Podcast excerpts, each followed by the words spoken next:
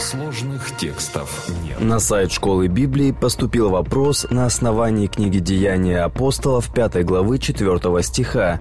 «Чем ты владел, не твое ли было, и приобретенное продажею не в твоей ли власти находилось? Для чего ты положил это в сердце твоем? Ты солгал не человеком, а Богу. Почему их нужно было убивать? Не понимаю, в чем был их смертельный грех?» Отвечает пастор Андрей Бедратый. Одной из самых серьезных опасностей для церкви во все времена является лицемерие. Об этом очень серьезно предостерегал Иисус своих учеников. «Берегитесь закваски фарисейской, которая есть лицемерие». Евангелие от Луки, 12 глава, 1 стих. Что интересно, Иисус назвал этот порог закваской, указывая на то, что он имеет свойство распространяться из маленького очага, пока не подвергнет своему влиянию все – этот порог, как раковая опухоль, уничтожил духовность иудаизма времен Христа. Эта опасность угрожала и молодой церкви. Грех Анании и Сапфиры был совсем не в том, что они принесли не все деньги от продажи своего имения.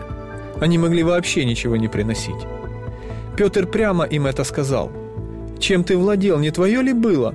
И приобретенная продажей не в твоей ли власти находилась?»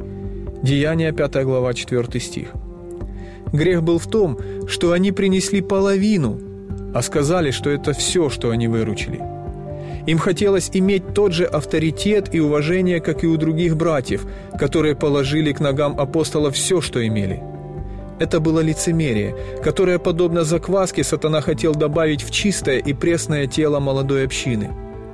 И если бы ему это удалось, этот порог начал бы свой необратимый процесс разложения в христианстве с самого начала пути – в наше время за такие поступки люди не умирают.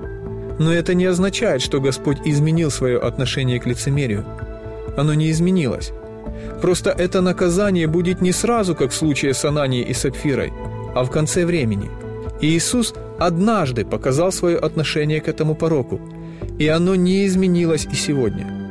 Кроме того, по реакции Бога видна и степень опасности этого греха – Проблема в том, что иногда мы недооцениваем способность разных пороков к разрушению. И лицемерие, несмотря на кажущуюся на первый взгляд безобидность, находится в топе этого рейтинга.